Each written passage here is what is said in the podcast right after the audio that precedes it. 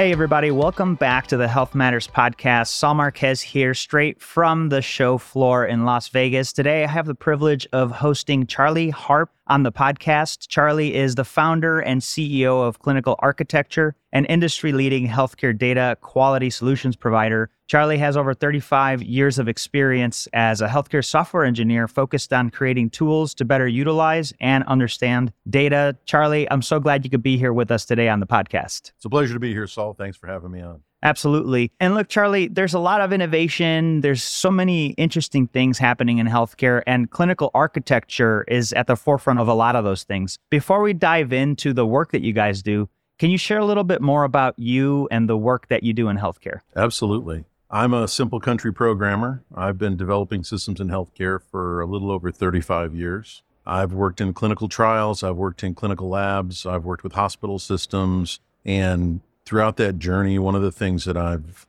ran across was the fact that the way we deal with data has issues and it's not sexy. Mm-hmm. And so back in uh, 2007, I decided to start a company called Clinical Architecture who was responsible for what we called the plumbing of healthcare. My marketing team usually doesn't love it when I say the plumbing of healthcare, but to improve the quality, shareability, liquidity of the data. And that's essentially what we do at Clinical Architectures. We work with clients like the CDC and large IDNs like HCA to help them make the most of the data that they have and that they collect from all over healthcare. Thank you for that. And data is certainly an opportunity, right, for for organizations to do more, but oftentimes it's not clean. It needs to be better interoperable. And so the work that you guys do is important. What are some ways that healthcare enterprises could determine their level of data quality and usability? Well, the hard way is by not having good results. And that leads us to some of the ways that are also kind of hard, but they're better than the hard way.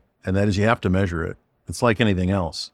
There's no easy trick to tell if the data quality is good or bad, because if you think about it, data quality is made up of millions and millions of patients' data, and each patient has thousands or hundreds of thousands of data points and reports. And so to be able to determine whether or not the data quality is good, you have to evaluate the data for each patient in the enterprise, which is a non trivial exercise. It's a lot of work. And what kind of challenges are really kind of showing up for healthcare enterprises and implementing initiatives to improve their data? Well, I think the biggest challenge is, is that improving the quality of your data is a strategic endeavor. And if you're a, a large IDN or you're the CDC or whoever you are, you've got the day to day stuff that you have to do. You've got to take care of patients. And so if you take COVID, for example, when COVID hit, everybody was scrambling to take care of sick people, to make sure they had enough ventilators. And so when you start talking about lofty ideals like improving the quality of your data, people are like, well, yeah, that's great. But this thing right here is on fire. Yeah. And so one of the things we've tried to do is bring to bear more technology to help take some of the burden off of people. Because if you just leave it to people, which is traditionally how we did it in healthcare, you'll never be able to keep up with the work and get through the backlog of work of evaluating all this data. So the biggest challenge is just time and resources. Yeah, that's so insightful, Charlie. And for folks listening, maybe they want cleaner data and they're not having the success that they wish they could, maybe because of priorities within leadership or what advice would you give them? How can they start and how can they make a case for it? I mean, I think the bottom line is all these health systems in particular, whether it's life sciences, pharma, health systems, payers, they make a huge investment in technology. But if you think about it, whether it's analytics, traditional analytics, or machine learning, or artificial intelligence,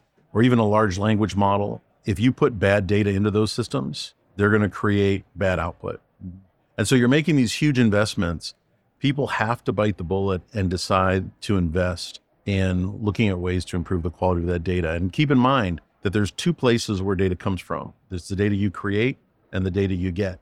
And both of them have unique patterns and unique things you can do. The data you create, it starts by changing how you do things. And whenever you create data, any point in the patient healthcare cycle, you have to invest the time and energy into creating the quality data when you create it and when you get data from somewhere else, you have to invest the time and energy into making sure that data comes in. And that investment is either a technology investment or a people investment or some hybrid of the two of those. Yeah, thank you for that, Charlie. And there's been progress in the infrastructure, in regulations, FHIR, bulk FHIR, right? All these things that are leading toward a promising future. what should or would have to happen in the future to make healthcare data more interoperable?